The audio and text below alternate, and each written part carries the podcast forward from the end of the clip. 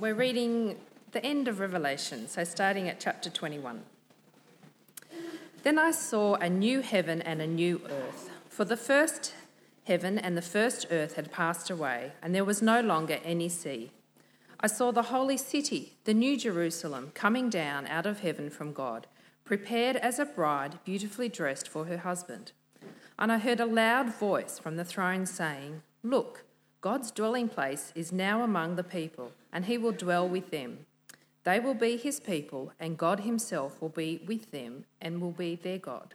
He will wipe every tear from their eyes. There will be no more death or mourning or crying or pain for the old order of things has passed away.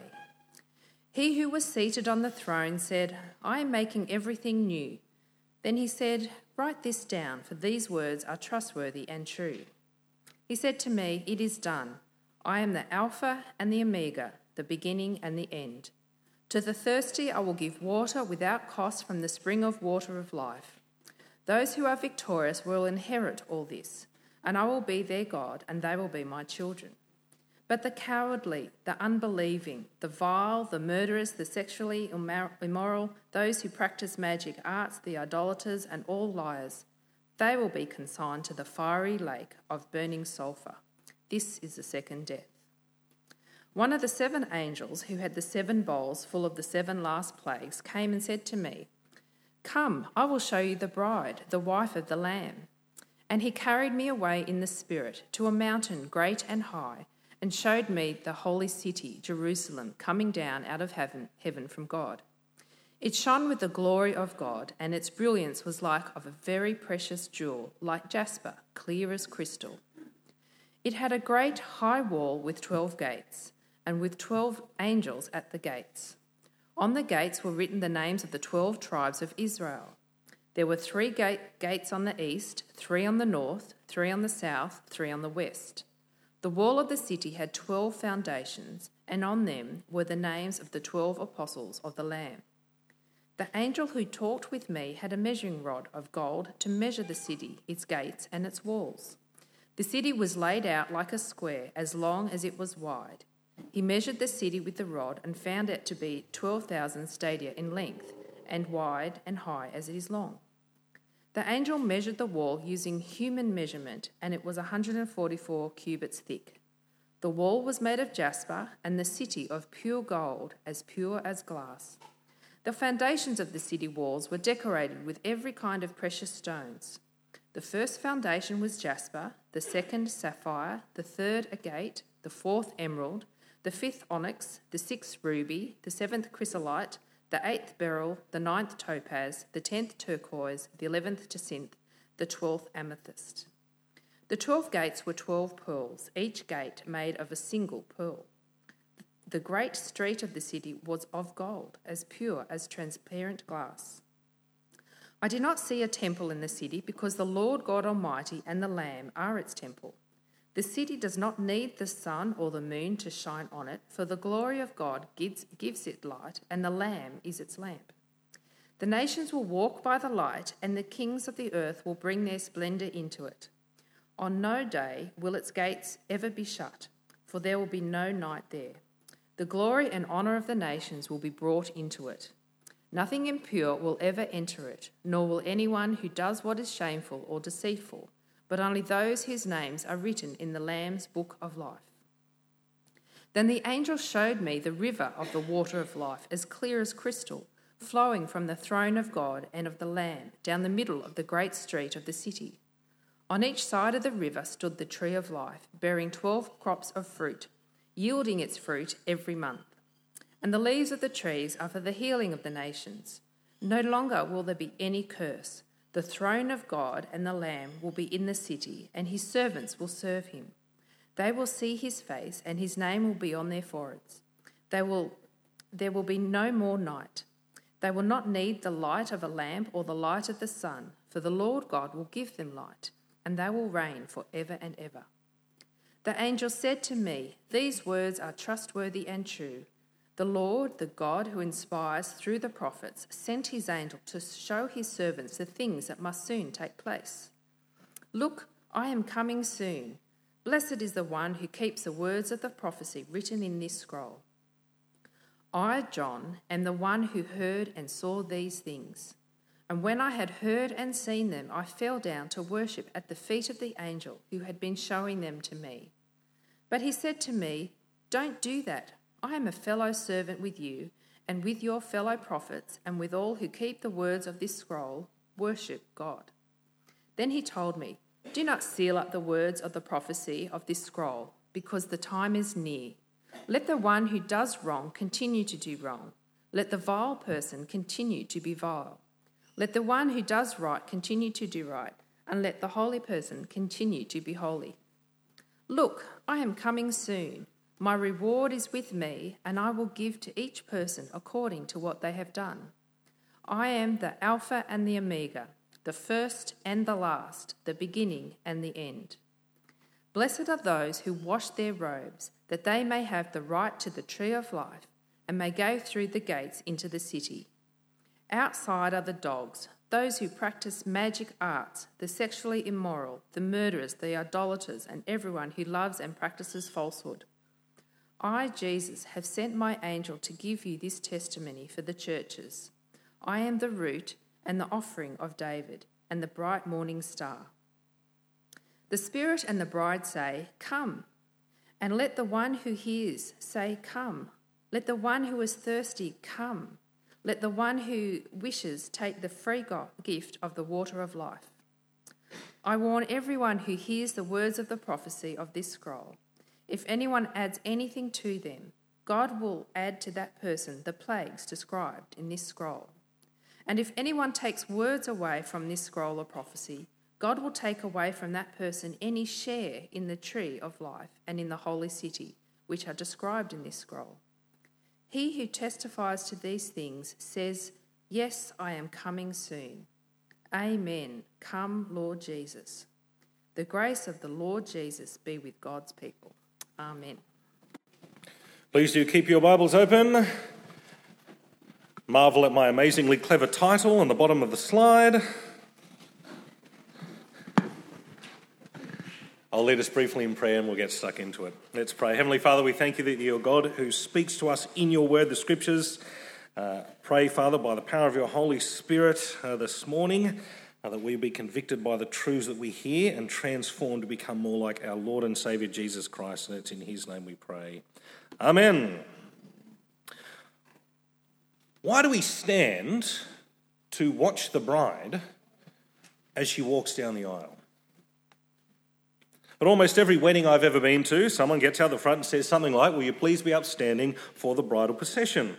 Then a few bridesmaids, one by one, start walking down the aisle in a manner that you would never walk in in any other context.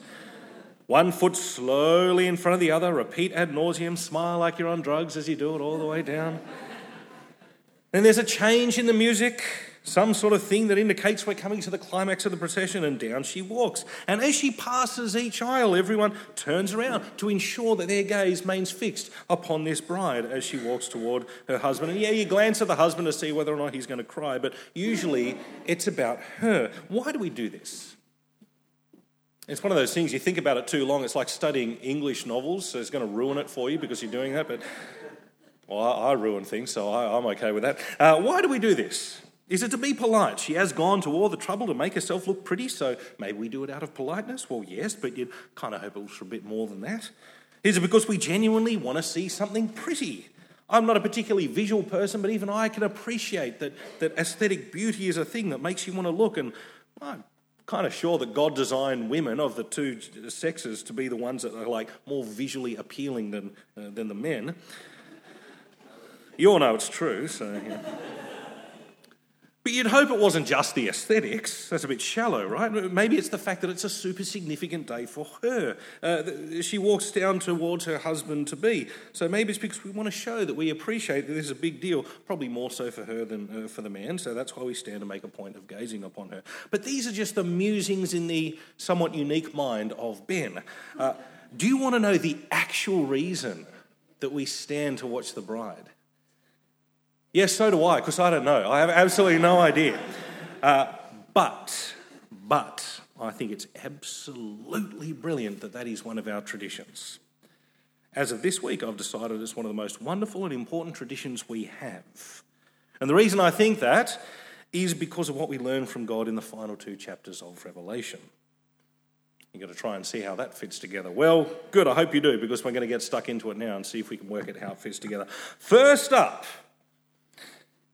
we get the big picture of what God's new creation will be like, the grand end to this book, which is the end of the Bible. Leading up to this, I'm sure you've noticed as you've been here, there's lots of devastating camera angles on God's final and perfect judgment upon all sinful humanity. The, the, the, seven last bowls of God's wrath symbolically have been poured out, and we've seen how that goes. First of all, for stubbornly unrepentant sinners, then for the great whore of Babylon that they've created. And of course, last week again, we saw for Satan and his demonic forces what it's going to look like for them. So, what now for those who do have their names written in the Lamb's book of life? What would it actually be like for Christians once God brings the world into final judgment? Well, that's how this first vision is going to begin for us. 21, verse 1 Then I saw a new heaven and a new earth. For the first heaven and the first earth had passed away, and there was no longer any sea. You remember that all throughout the Old Testament, the sea often indicates chaos and death. Just ask the Israelites who crossed and the Egyptians that came after, or ask Noah, or ask Jonah. But now there's a new heaven and a new earth without any such chaos or death. Verse 2 I saw the holy city, the new Jerusalem, coming down out of heaven from God, prepared as a bride beautifully dressed for her husband. And I heard a loud voice from the throne saying, Look, God's dwelling place is now among the people and he will dwell with them. They will be his people, and God himself will be their God. Now, we already know from chapter 19, just from two weeks back, that the bride is a symbol for the church, church being all Christians who, who have ever lived. And here, the bride is also a city. Revelation deliberately mixes metaphors to help us understand the big theological pictures it's given us, uh, although you don't want to refer to a bride as a city uh, usually. But you see, a city is somewhere you live. Just like a bride is someone that's united to a husband, or united with God. Well, a city is somewhere you live. And God's people are not only the bride, but also the place where God will dwell permanently. That's part of what it means to be in the new heavens and the, the, the new earth. The first thing to say about heaven is that we'll be united with God like a bride to a husband, and we'll enjoy living in his presence like you do in a city. And what will that experience be like? Well, this is a golden one. Verse 4 He, God, will wipe every tear from their eyes. A lot of Christians will be very familiar with this part of the Bible. You can understand why. He will wipe every tear from their eye. There'll be no more death, or mourning, all crying, all pain, for the old order of things has passed away. He who is seated on the throne said, I think it's Jesus at this point, I am making everything new. Then he said, Write this down, for these words are trustworthy and true. This is going to happen. The reason Christian funerals are markedly different from all others is because we know that these words are indeed trustworthy and true. The deceased has no more mourning or crying or pain. And that will eventually be the experience of all God's chosen people, including those who are mourning the loss of the deceased. All this comes, of course, as a result of very hard work. Not of us, of course, but the hard work of Jesus. So, verse 6 just like Jesus said, when he finished his hard work on the cross, he said to me, It is done. I am the Alpha and the Omega, the beginning and the end. To the thirsty, I'll give water without cost. See, it doesn't cost us. From the spring of the water of life. Those who are victorious will inherit all this, and I will be their God, and they will be my children, because of course Jesus is God. And if you've got your Old Testament glasses on when you hear these words, you're remembering that in Isaiah, specifically chapter 5, God said to his captive people in Babylon, Oi, don't hang around there any longer. Your 70 years are up. Stop slaving away to get your food and water because you're the outcast. Come back to me, and I will give you those things without cost. It's a great read, Isaiah 55. It's an image of God bearing the cost in order to set people free and bring them back to be with Him.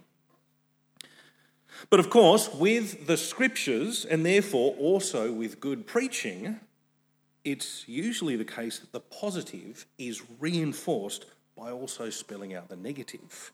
And so, verse 8, but the cowardly, the unbelieving, the vile, the murderers, the sexually immoral, those who practice magic arts, the idolaters, and all liars, they will be consigned to the fiery lake of burning sulphur. This is the second death. And that freaks me out because, according to Jesus, we're all murderers, sexually immoral, liars, and idolaters. So the great difference is that we're seeing characteristic ways of describing those who have not accepted the forgiveness that Jesus offers.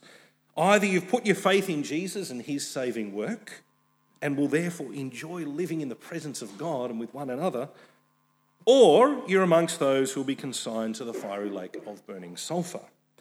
I know that it's fashionable to look on the so called turn or burn preaching as being rather unpalatable and ineffective, perhaps rather unsophisticated and therefore unappealing to the academics.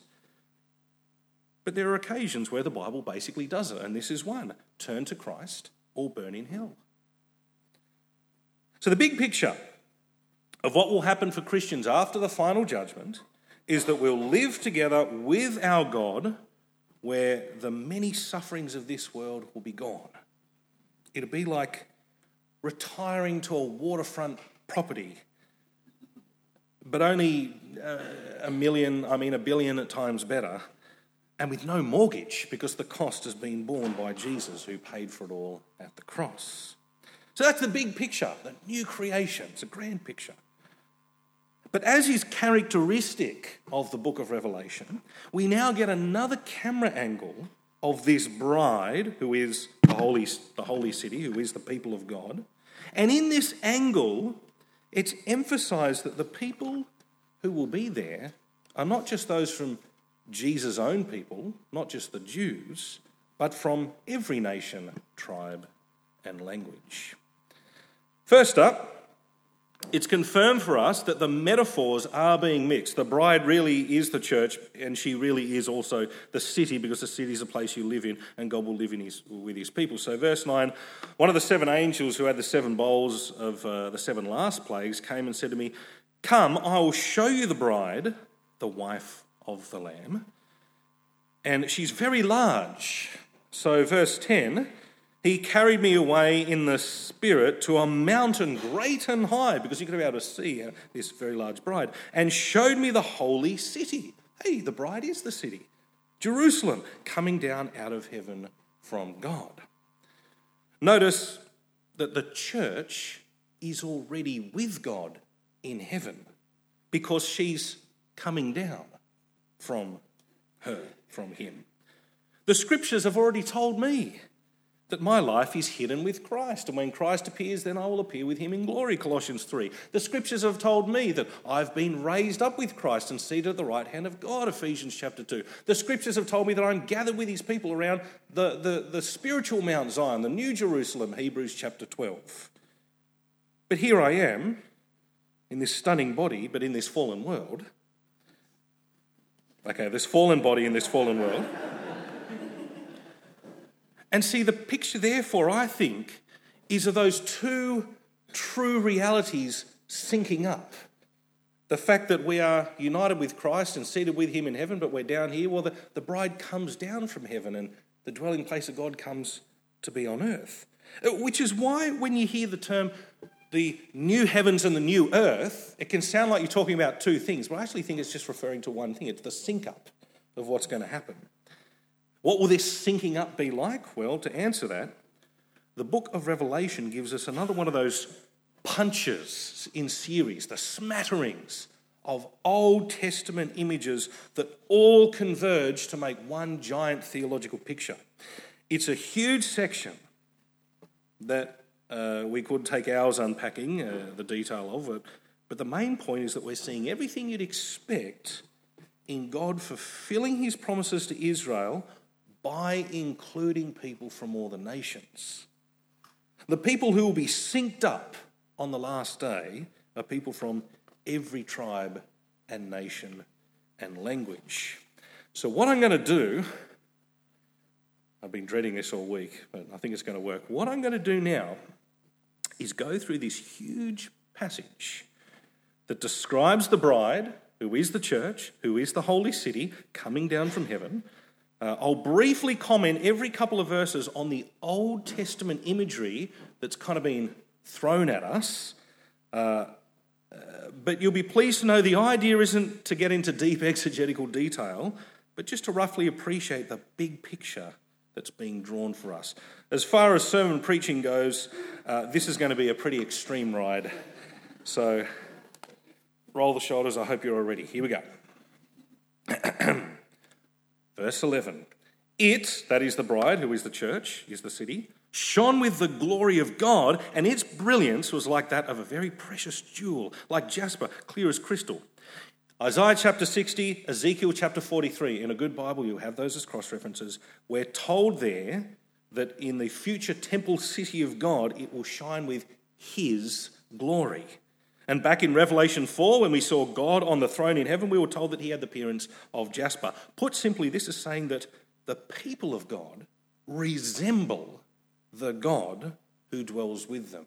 It's actually right to say that as Christians we become more like Jesus. Verse 12 It had a great high wall with 12 gates and with 12 angels at the gates. On the gates were written the names of the 12 tribes of Israel. There were three gates on the east, three on the north, three on the south, three on the west. This reminds us, of course, of the book of Numbers, where God organized the 12 tribes of Israel, three tribes on each of the four sides of the tabernacle to indicate that God was at the center of the lives of all his people. It also reminds us of the great city of Jerusalem with its walls and gates, where again it was designed to demonstrate that God stands at the center of the lives of his people. For Christians, heaven's going to be like coming home.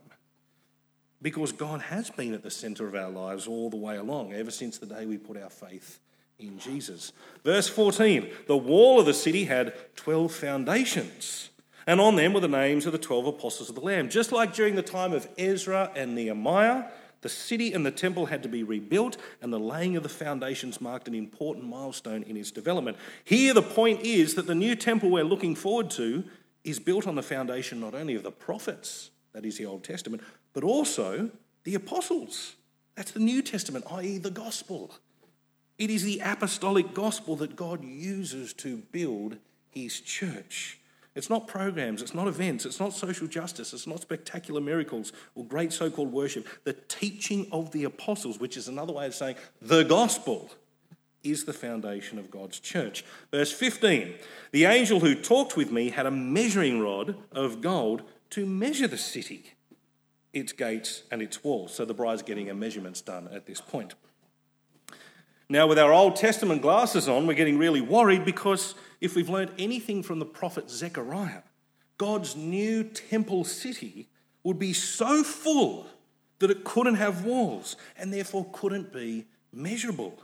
And so we're really worried at this point. But then we remember, just like back in chapter 7 of Revelation, we saw that there was a countable number of people, which really worried us, a countable number of Israelites because Abraham's descendants, you're not supposed to be able to count them. But there they were 144,000, 12, 12, 12. But then we saw, oh, good, there's this innumerable multitude as well, all the Gentiles. We're going to get the same kind of pattern here, but done in terms of measurement. The dimensions of the bride paint a picture of both Jewish and eventually Gentile inclusion in the kingdom.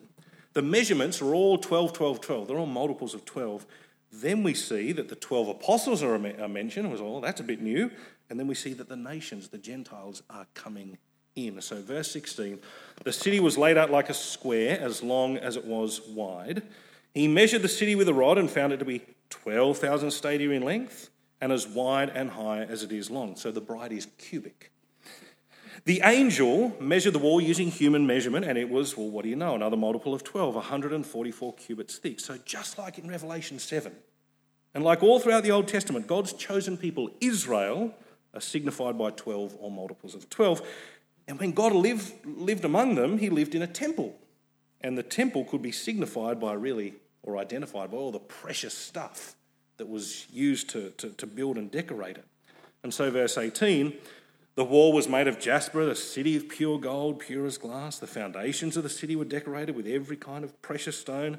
The first foundation was jasper, the second sapphire, the third agate, the fourth emerald, the fifth onyx, the sixth ruby, the seventh chrysolite, the eighth beryl, the ninth topaz, the tenth turquoise, eleventh jacinth, twelfth amethyst. And you're thinking to yourself, wait a minute, the high priest used to wear a breastplate that had 12 stones to represent all of God's people, Israel. Verse 21 the 12 gates were 12 pearls, each gate made of a single pearl. She's got some big pearls, this bride. The great street of the city was of gold, as pure as transparent glass. Don't get bogged down to the detail. Here's the basic big picture 12s, 12s, 12s, and precious materials. Well, that all says God's people, Israel, living in the presence of God, just like in the temple. But one of the functions of the temple was to ensure that God's righteous anger against sin would not be poured out in wrath upon the people he was living amongst. The temple meant you could go and make a sacrifice and thereby have your sin paid for in order that you could approach the holy God and live. But here, there's no more need. Because Jesus, the Lamb of God, made the one true sacrifice for sin, and he lives forever to intercede for us. Hence, verse 22 I did not see a temple in the city that, according to the whole Old Testament, should be thought of as a temple city. Because the Lord God Almighty and the Lamb are its temple. They're God, and that's why you're in His presence without any more need for sacrifice. He's the one, the Lamb made it possible for us to be in His presence. Nor does the glory of God need to remain hidden lest we die. Instead, it's something we enjoy in the open. So, verse 23 the city does not need the sun or the moon to shine on it, for the glory of God gives it light, and the Lamb is its lamp.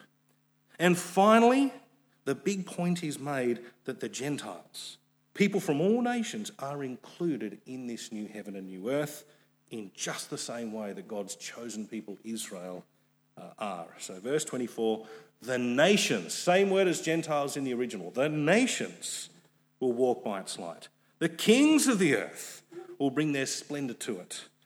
On no day will its gates ever be shut, for there will be no night there. The glory and honour of the nations will be brought into it. Nothing impure will ever enter it, which is funny because you'd often think of the nations as impure. Nor will anyone who does what is shameful or deceitful, but only those whose names are written in the Lamb's book of life. Now, I get that we can go, oh, yeah, that's really good. People from all tribes, nations, and languages can turn and put their Christ. It's not just Jews. That sounds crazy in our day and age because, as far as I know, I'm the only Jew amongst us. Uh, it, it, it's, it's almost like, yeah, okay, yeah, we got people from every tribe, nation, language, but put yourselves in the, in the shoes of the first century reader who are living under the occupation of the Romans, and therefore nationalism is very dear to them. I am an Israelite, and there's me, and there's those nations. God's telling me that those people who I think have no chance of being saved can actually get saved. And what a glorious God incidence we had that our first Bible reading this morning was exactly an example. Peter goes to a Gentile's house and he tells him the gospel, and oh my goodness, the Holy Spirit came on them in the same way that did at Pentecost, just to make the point. Oh my goodness. It, I, I really see how true it is, says Peter, that, that those Gentiles can actually be saved. And then the Jerusalem Council, we'll see this in our reading next week, call him to give an account. What on earth have you done? You have to explain yourself by going and preaching to those Gentiles. And he goes, They receive the Holy Spirit. And he goes, Oh, oh, God really does choose them. Okay, but what, how does that hit the road for us? Well, here's an idea. Everyone has uh, the proverbial Uncle Frank or Harry, or just choose someone, right, who's really, really stubbornly opposed to Jesus. And you think to yourself, there is never any way that that person will come to know Jesus Christ as Lord and Saviour. So I'm just going to give up on them. I'm not actually going to preach the gospel. The first century Jews were told that those Gentiles could be saved. It is for all tribes, nations, language. When you see that in the scriptures, just translate for yourself. That's Uncle Frank, right? That's whoever it is that I know that is so vehemently against knowing Jesus as Lord and Savior. You know how I know this to be the case? Because that was me. I used to go to Scripture to ridicule and bag out the teacher as much as I could. And now I teach Scripture and I'm always worried about what the kids are going to be like. People from all tribes, nations, languages, don't give up on that uncle, that auntie, whoever it is. Don't give up on that rock hard person because God can save them. He might have chosen them. This was always the plan. When God established the nation of Israel, time and time again, He taught them that the aim was to see people from all nations in the presence of God, enjoying the benefits of eternal life with Him. So the vision now moves to what those benefits are. And again makes the point that people from all nations can be included. Verse, uh, chapter 22, verse 1. The angel showed me the river of the water of life, as clear as crystal, flowing from the throne of God and of the Lamb down the middle of the great street of the city. On each side of the river stood the tree of life. And this is how you know Revelation is symbolic. How does a tree stand on each side of the river? Uh, bearing 12 crops of fruit, yielding its fruit every month. And the leaves of the trees are to keep us alive. No, they're for the healing of the nations, the Gentiles. So you've got this image of Jesus, because he's the spring of water welling up to eternal life, you remember that? Coupled with the figurative flow of blessing that comes out of Jerusalem to all the people in the Old Testament, like there is a river within God's holy city. Coupled again with the image of the tree of life in the Garden of Eden, which is now enjoyed by the nations as much as it is for the believing Jews. Eternal life, eternal life, eternal life blessing. And unlike what happened in Eden, verse 3, no longer will there be any curse. The throne of God and of the Lamb will be in the city, and his servants will serve him. They will see his face, and his name will be on their foreheads. There'll be no more night, there'll be no need to light a lamp or light of the sun, for the Lord God will give them light, and they will reign forever and ever. The angel said to me, These words are trustworthy and true. The Lord God, who inspires the prophets, sent his angel to show his servants the things that must soon take place. Not might, but must take place. And the words of Jesus affirm the words of those prophets, because he then says in the first person in verse 7 Look, I am coming soon. So, therefore, I think, blessed is the one who keeps the words of the prophecy written on this scroll. At our carols each year, we have a wonderful firework display.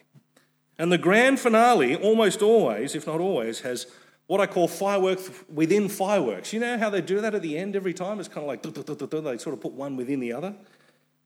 Well, we've just had the overwhelming firework display from Revelation, and the scene is of an immeasurable, uncountable number of people, not just from the measurable, countable number of Israel in the temple, but from all tribes, nations, and languages, enjoying eternal life without suffering or mourning, precisely because they're in the presence of God in the new heavens and the new earth.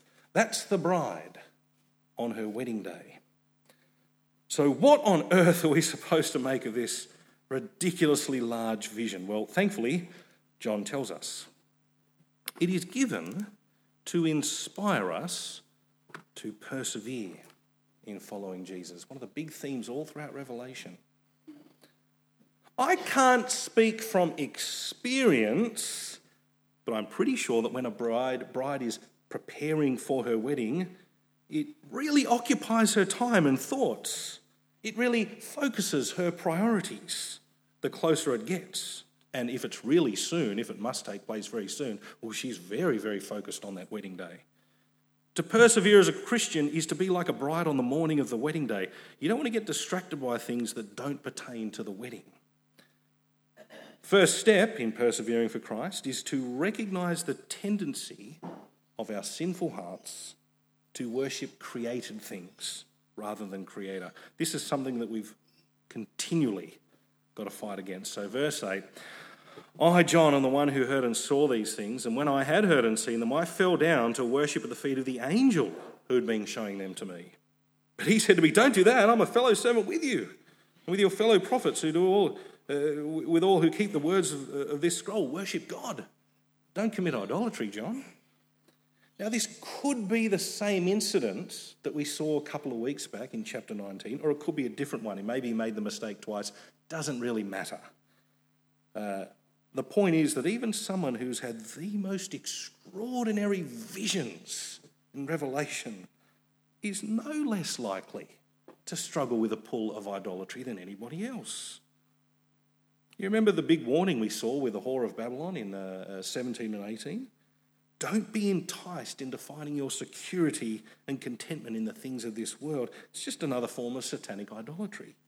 Seek first God's kingdom, we're told in Matthew. Make the building and strengthening of God's kingdom the top priority and let all the other things fall into place. But idolatry isn't the only thing that, that gets in the way of us persevering. Thinking you've got heaps of time to prepare also hinders Christian perseverance. The preparing bride getting their hair and makeup done isn't saying, Oh, don't worry, girls, we've got heaps of time. Let's take a nap. We'll binge watch some Netflix before we think about driving to the wedding. Will he still be there? John makes the point that if we're to live as if the time is short, well, that's going to help us be focused and persevere. So, verse 10 then he told me, Do not seal up the words of the prophecy of this scroll, because the time is near. Let the one who does wrong continue to do wrong. Let the vile person continue to be vile. Let the one who does right continue to do right. And let the holy person continue to be holy. Just like the prophet Daniel was once upon a time instructed to seal up the words of the scroll because it awaited a future destination. Well, so now, in contrast, John is to live and act knowing that the time is near. It's always possible that whatever someone's status is before God, in this instant, could be cemented for all eternity if Jesus comes back this instant. If you're currently someone who rejects Christ, then if he should return now, it will be too late. There'll be no other chance. If you're currently someone who submits to Christ, then keep on going because the time is near. Don't ever think, you know, I'll focus on my career now, and then when I'm all set, then I'll think about how I can serve Christ and his church. That's not a Christian way of thinking.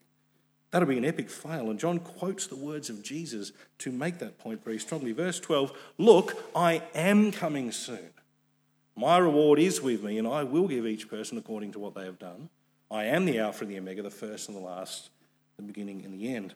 And for the second time, we get a summarized version of what we saw at the beginning of chapter 1 as the eternal burn uh, uh, message. Blessed are those who wash their robes, they may have the right to the tree of life and go through the gates of the city. But then, verse 15, outside of the dogs, those who practice magic arts, the sexually immoral, the murderers, the idolaters, and everyone who practices falsehood. It's not just John who's going to call people to persevere, to repent, and warns them of the consequences of failing to do so. It's Jesus himself, of course, who's doing the calling and the warning, which is probably why John has words of Jesus. Did you notice in the reading, just in the first person, just kind of like interspersed in this last chapter? Verse 16 I, Jesus, have sent my angel to give you this testimony for the churches. I am the root of uh, the, the root and the offspring of David. Now, he already said in chapter 5 that he was the root of David, but then, probably to reinforce the notion that Jesus is making everything new, he continues, and the bright morning star, the thing that says it's a new dawn. And the last words in the Bible reinforce that it's Jesus himself who is ultimately calling people to persevere through his testimony to John. Verse 20 he who testifies to these things says, Yes, I am coming soon. Amen. This is true. Come, Lord Jesus, the grace of the Lord Jesus be with God's people.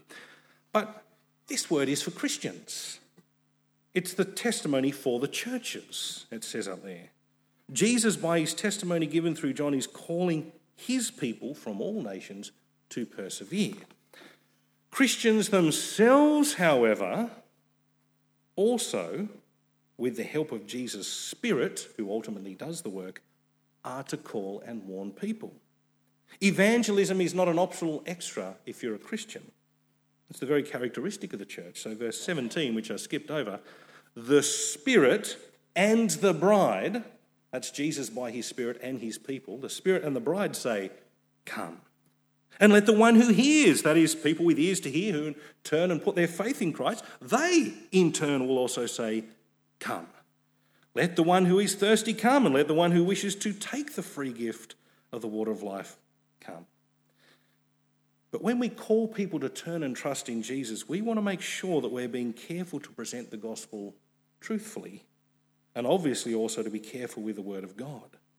And so, verse 18 I warn everyone who hears the words of this prophecy of this scroll. If anyone adds anything to them, God will add to that person the plagues described in this scroll. And if anyone takes words away from the scroll of prophecy, God will take away from that person any share in the tree of life and the holy city, which are described in this scroll. Being careful with the word of God is of paramount importance. There are churches you can find where instead of preaching through the scriptures chapter by chapter, it's only ever topical preaching. And the unpleasant realities of sin and judgment, stuff that fill up a lot of the Bible, seem either to be brushed off or not mentioned at all. I know because I went to one for a year as soon as I became a Christian. Now, how on earth am I going to summarize the teaching of this massive two fireworks scriptures of Revelation? Well, here's the best I can get. This took a long time, so I appreciate this, people. God's people, which is the bride slash city, from all nations, that includes your stubborn Uncle Frank, will enjoy the greatest wedding ever, joyful eternity, no crying, mourning, or pain, where to avoid distractions such as idolatry and worldliness as we prepare for that great day. So, briefly, by way of implication, don't be a coward. It may be the case that you're not yet a follower of Jesus. Isn't it incredible that on the list in the eternal burn part of 21, that the very first word of those who will be consigned to the lake of burning sulfur are the cowardly before the unbelieving?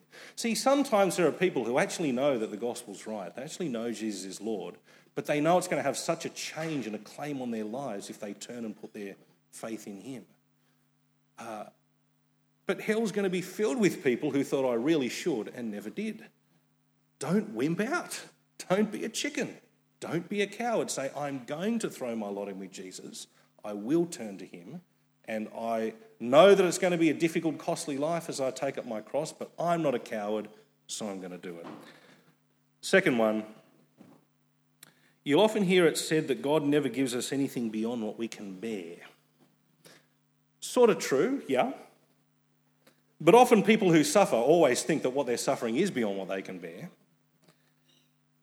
sometimes the Christian life is progressing in the midst of trauma, and it involves simply putting one foot in front of the other, like the, the bridesmaid going slowly down the aisle.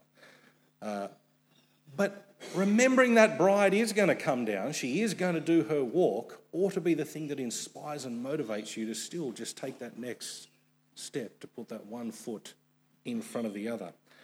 The bride who has a wardrobe malfunction or a hair and makeup disaster or unexpected car trouble or some unforeseen disaster on the morning of the wedding can't help but to prioritise walking down that aisle no matter what as the thing that determines all the other priorities. And that's why I think it's absolutely fantastic that we stand to watch it happen.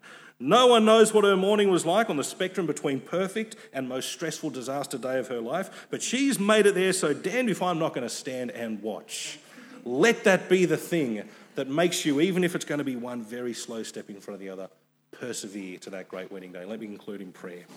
Heavenly Father, we thank and praise you that we can look forward to the time that is near where there will be no more mourning or crying or pain, for the old order has passed away, and that in your incredible mercy you've paid for it all, not by our good works, but the blood of the Lord Jesus Christ shed to pay for our rebellion against you.